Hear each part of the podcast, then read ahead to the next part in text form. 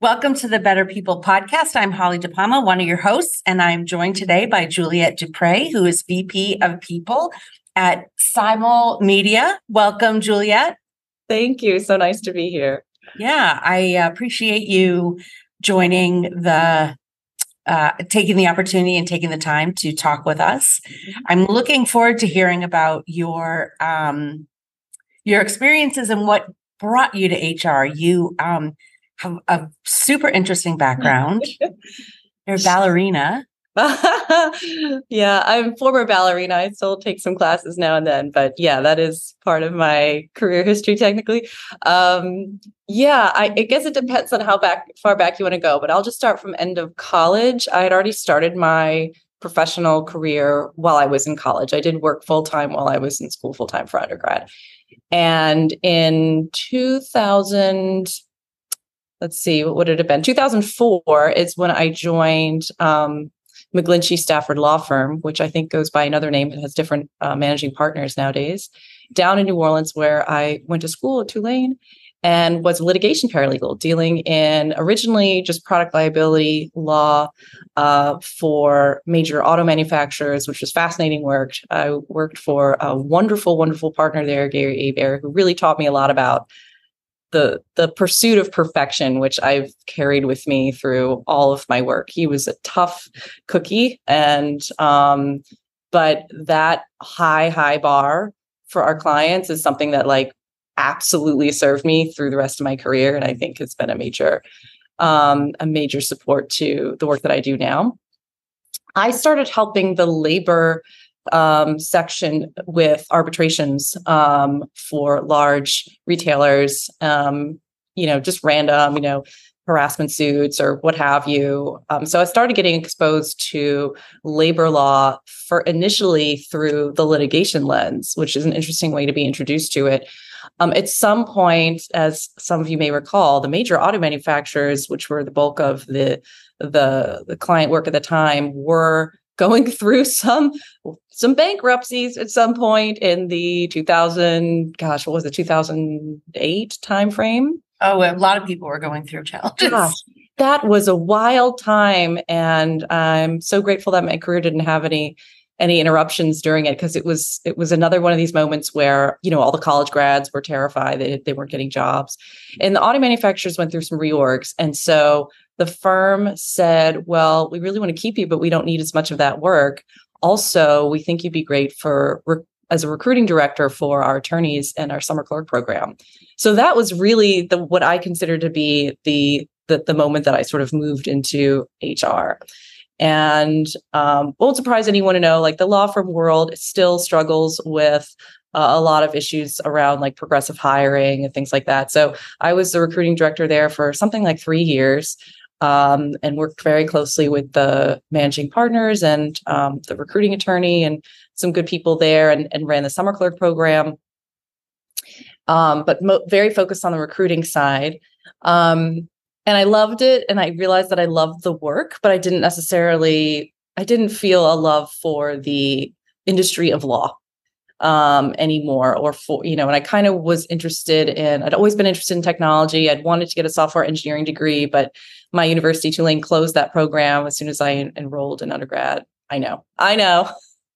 Years later to come full circle on that just as a funny aside years later they would have me as a consultant as they decided to like an industry advisor rather as they decided to reboot that program once i was on the other side of the fence which was hilarious. Anyway I'd already always been interested in tech, and the Economic Development Commission for Louisiana was working towards getting tech companies and video game companies into the state.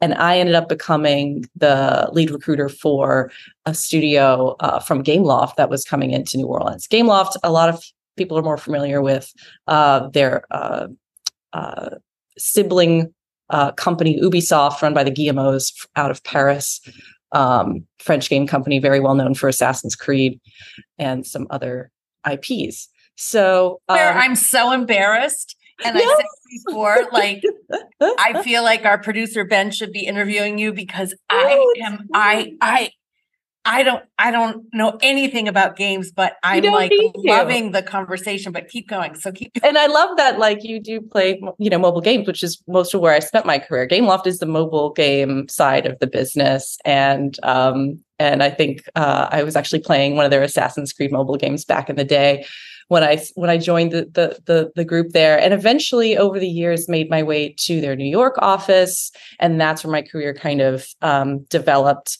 a little bit further. I did some other things, worked for a tech startup um, outside of the game space called Plated, that was sort of like a Blue Apron HelloFresh competitor. Oh yeah, and they were on Shark Tank.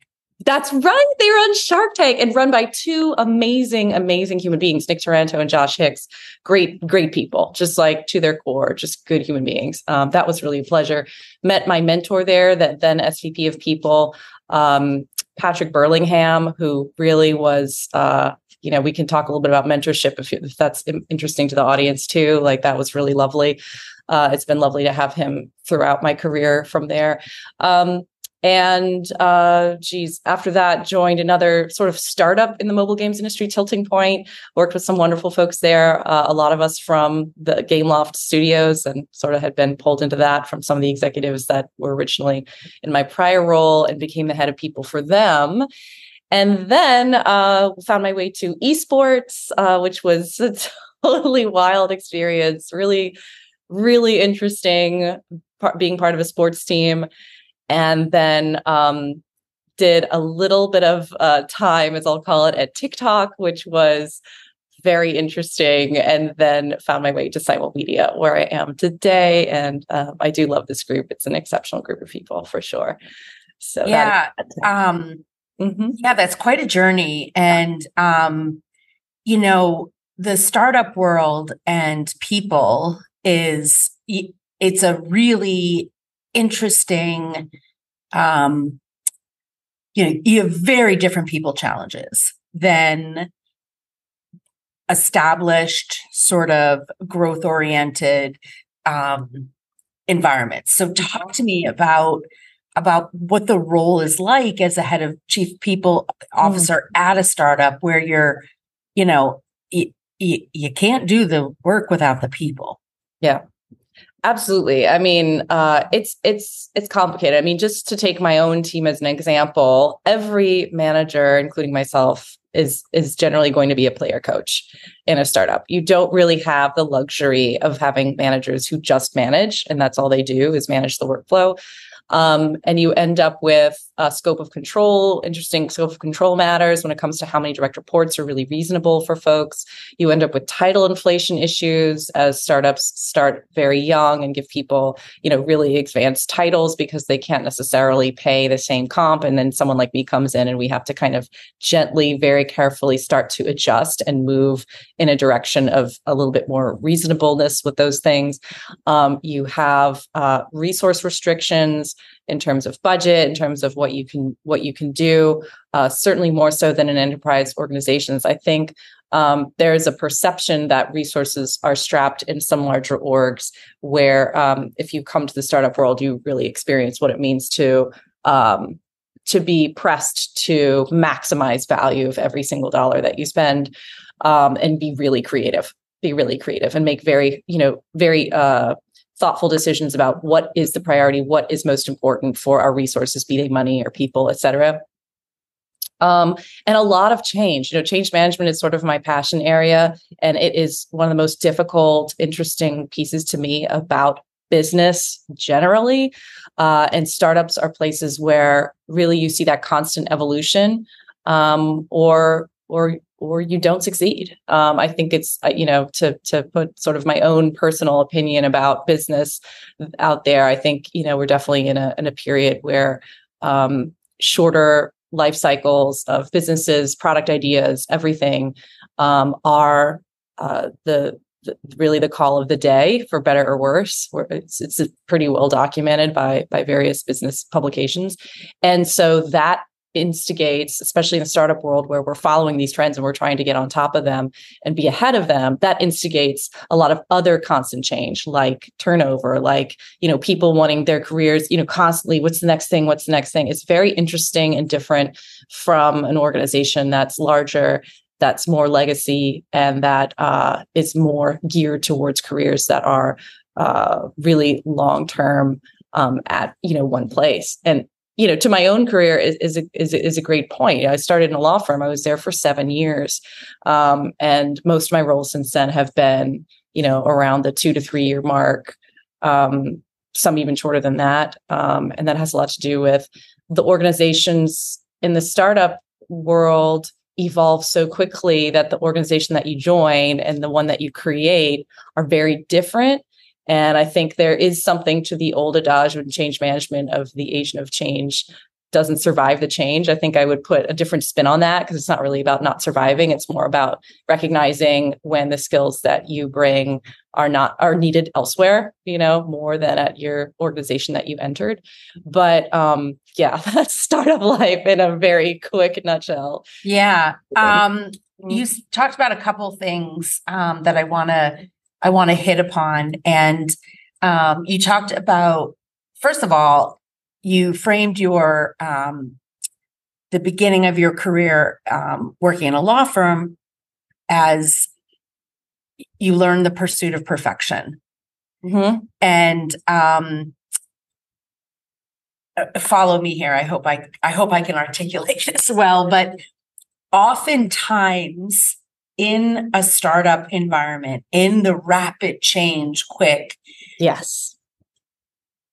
You go with the 85% is good enough. Mm-hmm.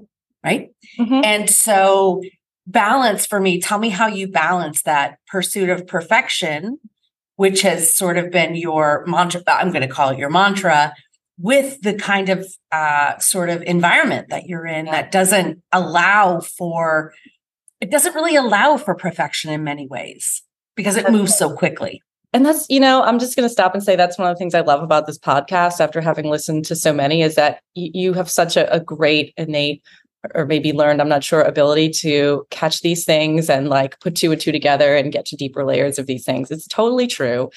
Um, I I think that uh, another lesson that I learned, and I need to give credit where credit is due, um, I'm sure others have said this before, but the person who really I I I really picked this up from and learned to practice it with was my general counsel at Tilting Point, Shirin Malkani. She was an amazing colleague and and leader to work with, and in the games industry, the only female executive leader I've ever worked with, like t- to be truly in the games development world. Shirin, um, who I think also ended up going into ad tech after after Tilting Point, she used to always say perfection is the enemy of good, and um, I think it's it's it's really is there is a tension there because I do believe in both things. I think I believe in the pursuit of perfection, but I also believe in recognizing that actual perfection is the enemy of good. You cannot you cannot uh, move a fast moving business forward if you only hold to that standard. It's more nuanced than that, and um, so you know I'm sure my team members might have their moments when they you know, I remember when I was working uh, to bring it back to your original point uh, with with Gary, there were days when I felt like, how can the standard be that high for the time we have? You know, this, the, that, the other. And learning that, I think what I learned uh, with him and what I try and teach my team is that you are capable of a lot higher quality bar than maybe you realize even with the restrictions. But yes, perfection to your point is not necessarily the actual expectation or goal. It's not really possible for any of us. Um, but how close can you reasonably get, you know, and um, in service of the the teams that we're supporting and recognizing all the effort that they're putting in and making sure that we're really um, representing what they're doing and being an example to others and so forth. I mean, I think that's uh, that's that's really what's the heart of it. If that makes sense. Yeah, and I like what you said about um, your one of the things you do with your team is really help them achieve something and achieve more than they really had anticipated. And I yeah. think that that's the mark of uh, like of an exceptional leader and and and people manager. I I say all the time um, we do, uh, my co host and I, Margaret and I, do a lot of leadership development work. And I say all the time, like managing people is the hardest thing to do. Like Mhm. I, am horrible at it, and I, I I don't. I stepped away from it. Maybe it was it was taken away from me, but um, but um, you know, uh, in the startup world, and in a lot of not just startup world, but, but uh, uh, you know, I see it all the time. The player coach role, and when you're in a rapid change, a rapid developing environment, and you're a player coach, and the formal learning for management and leadership might not have been priority. Mhm. Tell me the role that that you play in in helping uh, sort of coach up new leaders and managers. Mm-hmm. Yeah, it's uh, another balancing act for sure. There's, it, it's always sort of an, a change intervention in and of itself when someone like me is brought into a startup. It generally means they've reached another phase of their growth and development as a business. Um, they're looking to sort of professionalize a bit more.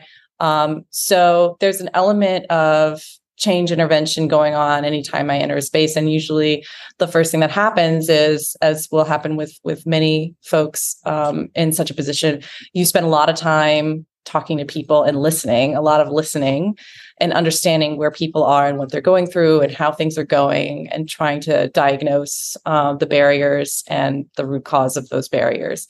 Um, so when I usually enter a space uh, you know a business is when i kind of start taking stock of where the various managers are and their uh, journey of of learning to to better themselves and to get the most out of their people and to be good people as managers. Um, and you generally find there's some that have more you know natural skill than others but i'm a big believer in management as something you can learn and leadership is something you can learn. And i think um, you know there's a lot of research out there to show that sure anyone can have talents for anything naturally but ultimately these are skills that can be taught um, and leaders are not born. That is one of the most i think harmful ideas and um, uh, erroneous aphorisms of business. Um, so, with that in mind, it, it's really a little bit of a custom approach once I get to know folks. And typically, I'm dealing with organizations where I might have, you know, a dozen top executive leaders and maybe, you know, two or three dozen managers all all in underneath them.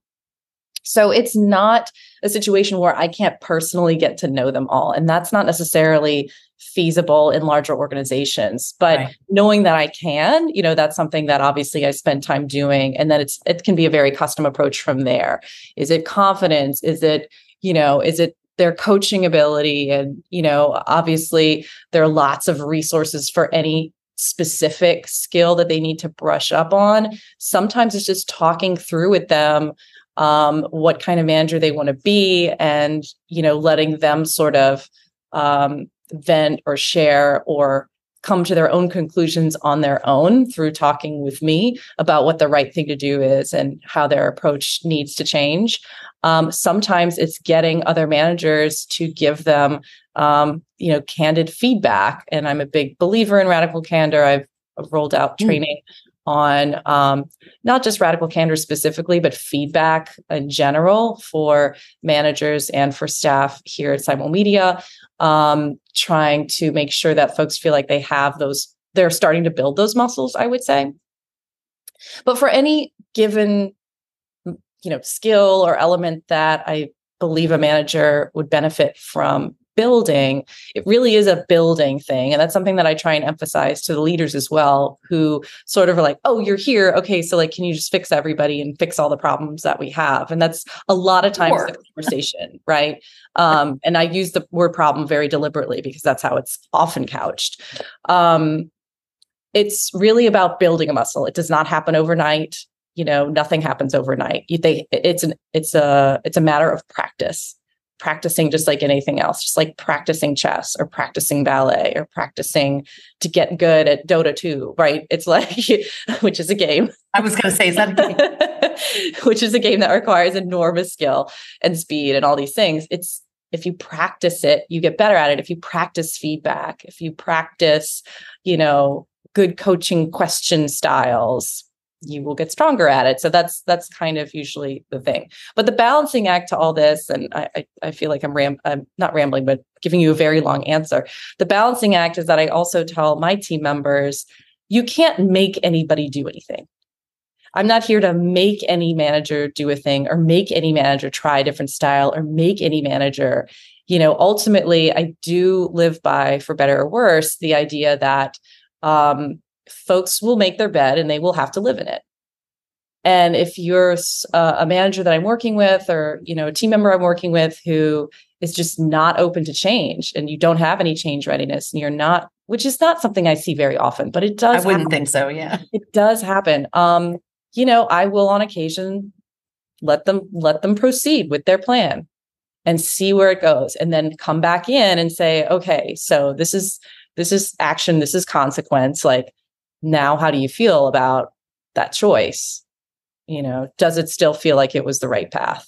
Because right. sometimes, and this I'll I'll be totally honest with you, it most often happens at the highest executive level because of that fallacy of what got you here they think we'll get them to the next level. And we know the famous phrase on that, which I do believe in.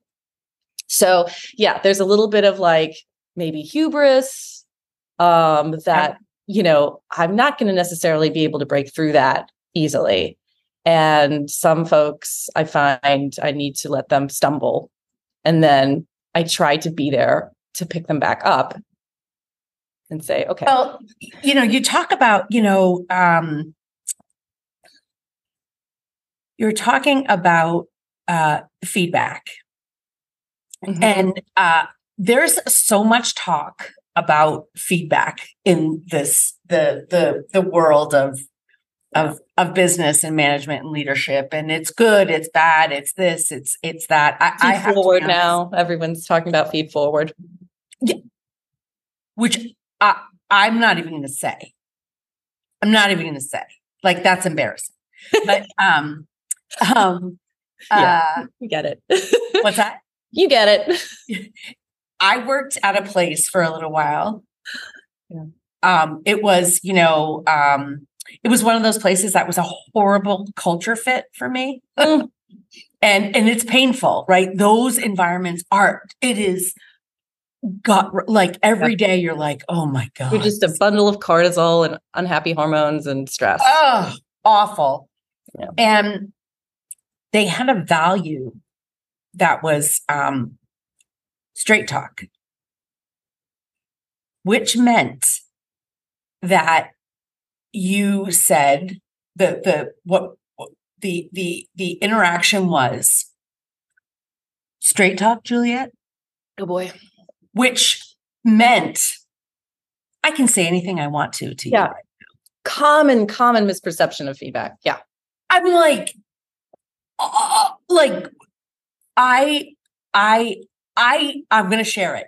So I said it was a bad fit. I did a great job because I do a good job where I, you know, that. No, you do. You, know, you do yeah. a good job. And, and at the end of, um, at the end of a cycle, um, we were absent a, a leader in our group and I had I really wanted to work for this organization. It was like I it was just like they were doing good in the world and mm. really wanted to work there. And I was like, not really um not really uh the culture was beginning to change, but there was some uh, anyway. I suggested that I could lead the group. And my boss said, straight talk? And I said, sure. And he said, I don't see you as a leader. Oh, it's like, oh my God. I, I, I, rather than, you know, talking to me about uh, it was, wow. and it gets better. So I went home and I was like, and I said, okay. I said, give me a little time, but I'll find a new job. Mm-hmm. And um, the next day, um, he he called me because so it was all open office. So we he called me into a conference room, and uh, and I'm really short, and he's was very big. So again, it was very intimidating, and I was like, yes. Like, did you change your mind? Because I'm not changing my mind, right? Like, and he's like, uh, so yesterday's conversation was a little awkward. And I was like, it it actually wasn't. Like, that's okay. Like I said, just give me a little time. He goes, I just want to make sure that you understood. I don't see you as a leader here. And I said, listen, you were really clear yesterday. Today's just patronizing. So I'm going to go. Like, like it was a pl- that was the culture of feedback. Not is so patronizing. That's not Yeah. that's not even yeah. Yeah. that's not even feedback. you know and well since we have this lovely platform today i i will just say for anyone who's not familiar a lot of people like to use the phrase radical candor when they have no they've never trained on it they have no idea what it means and it means to challenge directly yes but to care personally as well and if you don't care personally you have no idea what radical candor really is and I've had people in conversations with other executives and leaders tell me, and I, I wonder if this resonates with you.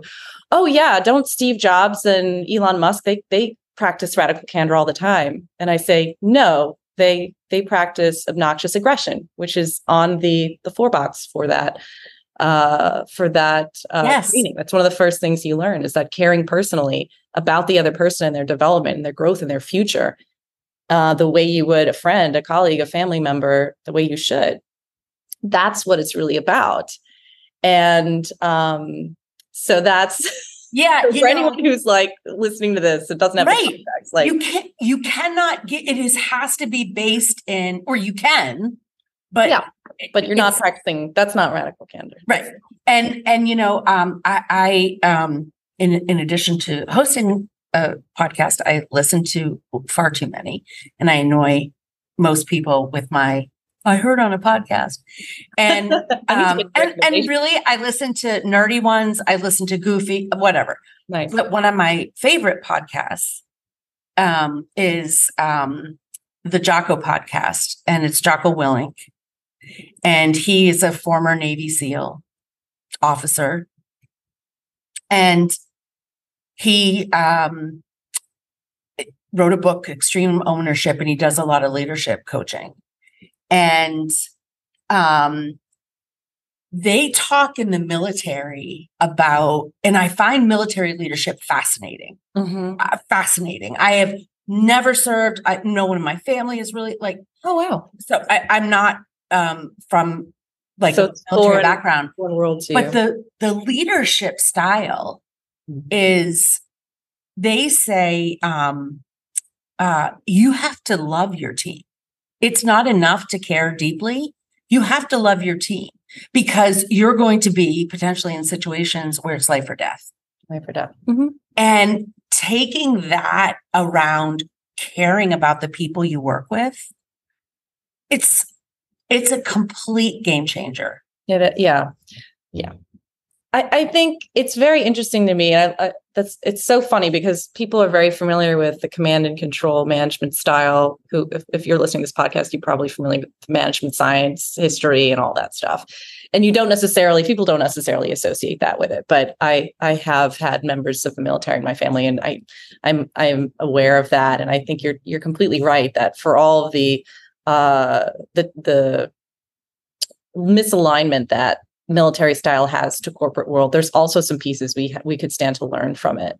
And that's absolutely one of them. And yeah i mean when you think about you know giving feedback to someone the way you would a friend it's completely different um Yeah. let alone thinking about them like family or someone that you really deeply love and care about. Um yeah wanting them to succeed makes all the difference in the world. So again, huge fan of actual radical candor versus obnoxious aggression or some of these other categories that people love to use. I also think there's a lot more to feedback than just that, you know, that concept. There's there's a lot of other pieces of the puzzle that are worth, you know, helping managers to understand um, as a bigger part of all of it, such as the um, uh, psychological and biological things that happen when someone feels threatened or someone's in a feedback situation and you know the timing of that the you know what's happening in the brain what's happening in the body the hormones that are released the time that that takes you know what that can mean to people how you that might change your approach. There's so much there that is worth learning. Um, i think if if you're a manager you will end up in a situation where you need to have uh, you know be giving feedback all the time positive and negative and everything in between and I, some people don't like to say negative but i just want to be honest i think sometimes you have you're right you're right they all they, people say all all feedback's positive it's a gift but you know Yeah. sometimes you're trying to correct something that needs to be corrected and it's Yes. Yes I- and that is a gift sure but it's still negative feedback right i'm still telling you that you need to change the way you're doing something Exactly, exactly. And that's hard for people to hear. And I think recognizing that most people, you know, if you if you've done even a halfway decent job of hiring, most people you've hired want to do a good job. So it's it's a, it's a personal uh, defeat and it's it's really um upsetting on a personal level to someone when they realize that they they haven't been been, you know, as awesome as they they had hoped to be, you know, as they're rec- trying to be that they're right? trying to be genuinely trying to be a lot of people you know genuinely but it also it- it's tough so so many layers to that but yeah that's a big Yeah. part of man- And I think that this dovetails really well into the conversation around mentorship. And you spoke about your mentor, and um, Yes. certainly a role of a mentor is to help shape and give feedback and all those kinds of things. So, talk to me about um, about you know uh, your mentor and what what this has meant. so i got extremely lucky with patrick um, patrick burlingham when i joined plated because he was um, a trained executive coach And he is not only a trained executive coach, he actually trains other executive coaches to be executive coaches. And he has a number of frameworks and tools at his disposal. And I would argue probably some natural gift for communication and thinking in those ways as well. Every time I'm in a room with him or have a conversation with him, I just feel like I learned so much and I learned so much about myself and um, it was really a pleasure to to work under him and to learn from him. And after we both ended up leaving Plated pretty much the same time for independent reasons, but we we stayed in touch. I joined there in 2015, so we've known each other for a while.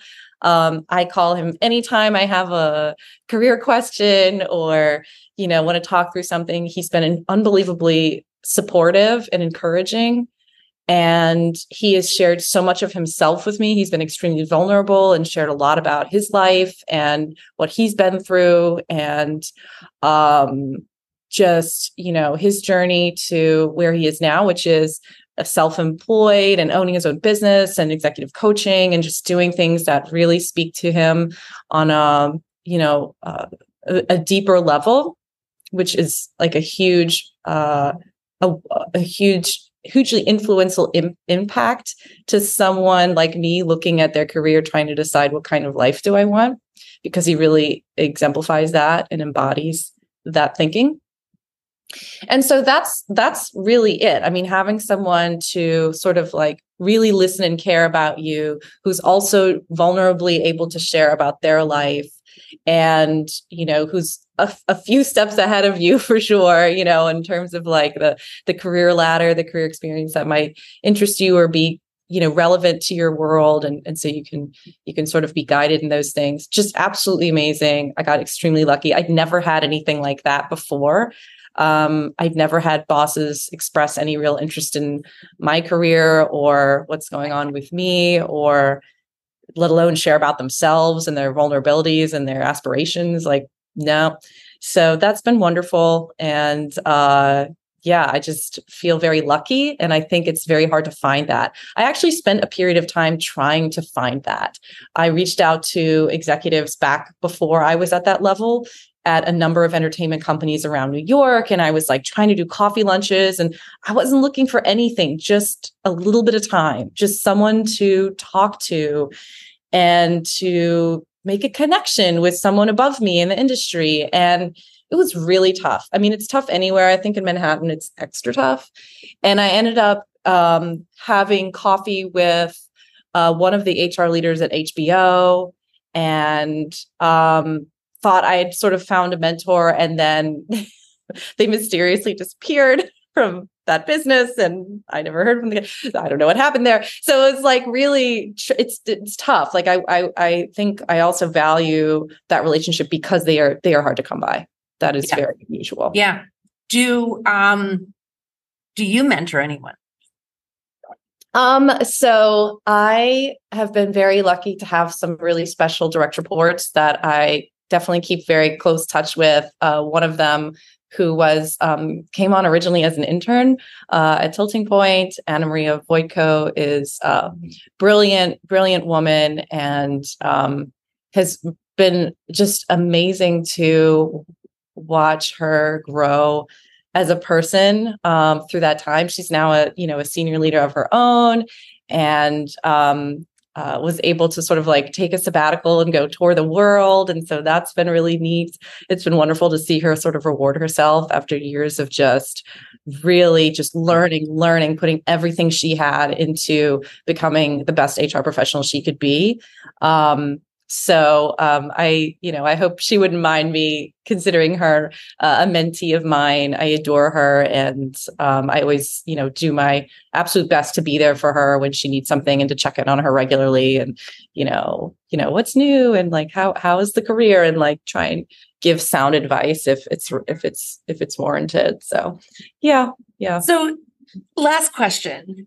Um, a lot of our listeners are, you know, aspiring uh, HR professionals who are growing their careers and and in various stages of their careers.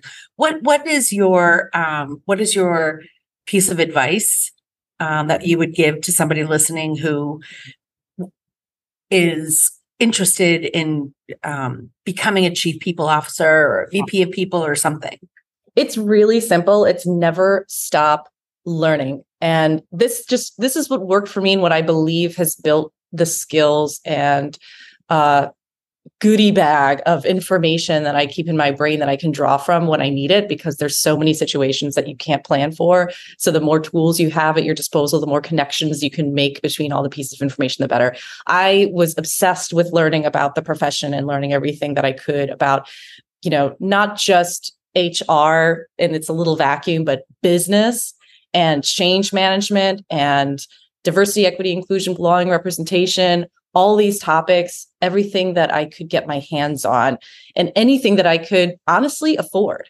You know, I went back and got my master's, um, but for the 10 year span between my undergrad and master's, I never stopped going to every everything I could get my hands on, reading books, just trying to never uh, never stop the momentum of bettering myself as a professional. And that's maybe a boring answer, like read a lot of books, go to seminars, go to conferences, talk to people, read tons of articles. There's so much on the internet. Some of it's bad, but you can tell what's good. A lot of it's on Harvard Business Review. Some of it's not. some of that stuff is also bad and old fashioned. But, you know, like there's so much out there. Just don't rest on your laurels. I, you know, I, I know it takes a certain, you know, persona, maybe personality to want to make that time. Maybe I'm just, you know, lucky or unlucky that that's the personality I have. So I never want to impose on someone else that expectation if that's just not who they are. But I put a lot of time into that, and I I do credit the effort uh, with with a lot of you know where I am today. Yeah, success uh, doesn't come without effort, and certainly, um, I I really appreciate that the notion to not stop learning, and particularly to learn about business, not just about don't cocoon and yeah. and say why doesn't someone listen to me. It's yep.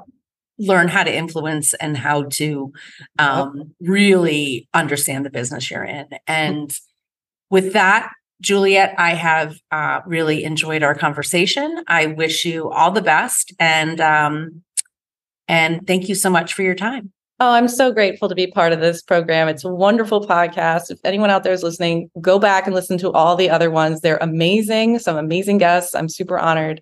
Thank you so much. This went very quickly. Actually, out of a awesome. blast. Thank Thanks. you, Juliette.